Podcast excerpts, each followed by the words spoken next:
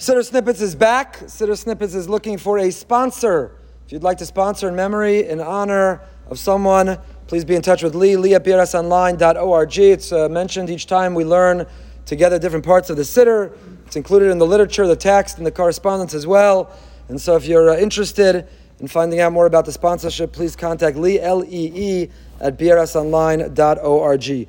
We are uh, concluding the first paragraph of Kriya Shema, Ukshartem la'osa yadecha, V'hayula totafos bein einecha. Shema tells us of the obligation, the mitzvah, to bind them for a sign on our hand and to place them as totafos. Totafos, Chazal, the Gemara tells us, is one of those words. We don't know literally what it means. It's one of the pieces of evidence of belief in the Masorah, that we have a transmission of a tradition of what things mean. There are several examples in the Torah. For example, Torah says you can't eat an animal unless it was shechted. You need shechita, otherwise it's a nevela. It's forbidden. The animal meets its maker in any way other than a proper slaughter, there are five specific criteria or rules to be a kosher shechita. Where do we know them from? Where do we see the idea of what shechita is? It is a tradition that, transmit, that was transmitted orally and, uh, in a sense, is evidence or reinforces the notion of the oral Torah and the transmission within Rabbinic Judaism, the Torah community. Totafos is one such example. How do we know what totafos are that we wear? And specifically, where do they wear them?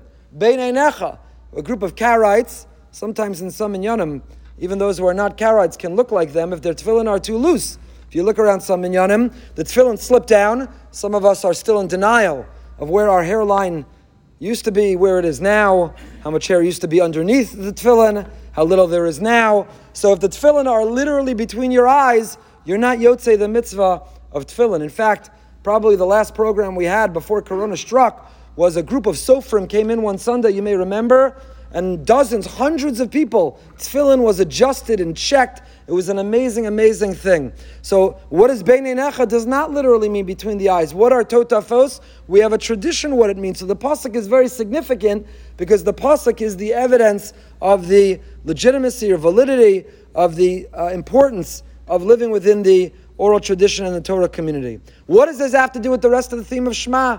Until now, we've been talking about the Ahavtas Hashem Elokecha. We've been talking about the Jewish definition of love, and we spent a lot of time defining and translating what love is. For the Rambam, love is knowledge. To know God is to love God. For others, it's to be loved by God. When you feel Hashem's love, you'll want to reciprocate and love Him back. For others, it was doing mitzvahs. Love is not an adjective, love is a verb. Don't love me in an emotion, love me by doing for me, and Hashem feels the same way.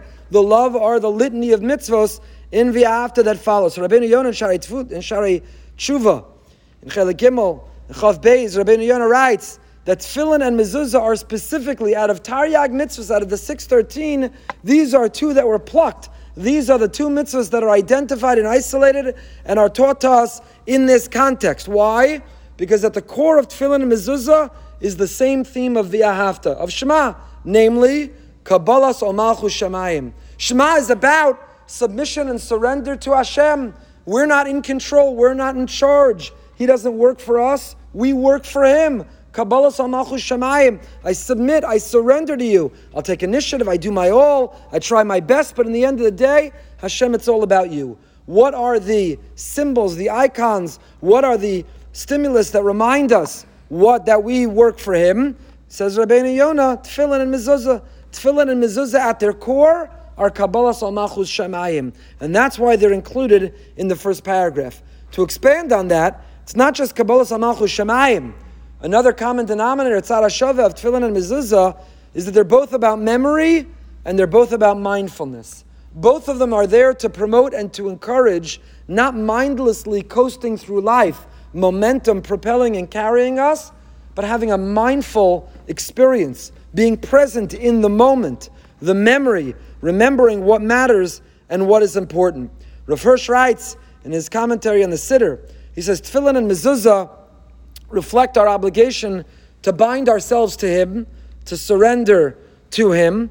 We bind our hands, the tefillin are on the arm, opposite the heart, on the head, opposite the, the brain. We're binding ourselves to Him. My imagery when I put on tefillin, not every day, it's not easy to remember every day.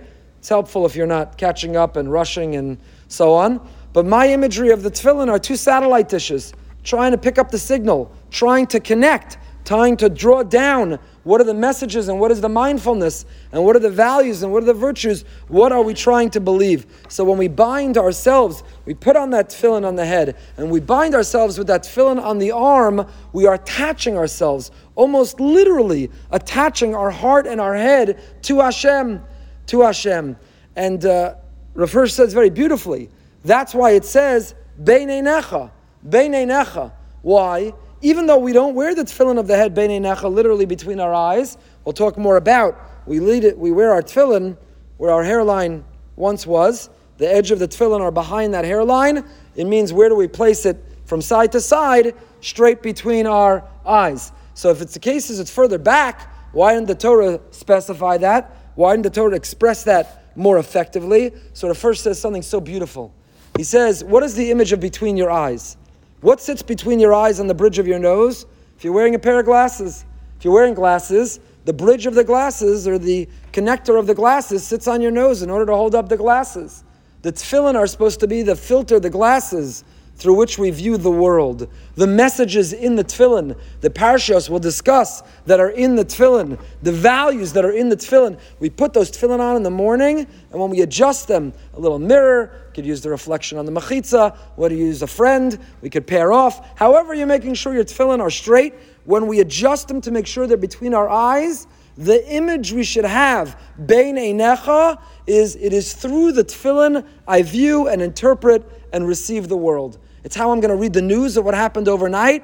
It's how I'm going to enter every business negotiation. It's how I'm going to enter my home and the conversations and the relationships with my family. Totafos beinenecha. These are the values that are forever between my eyes because they are the vision of how I see.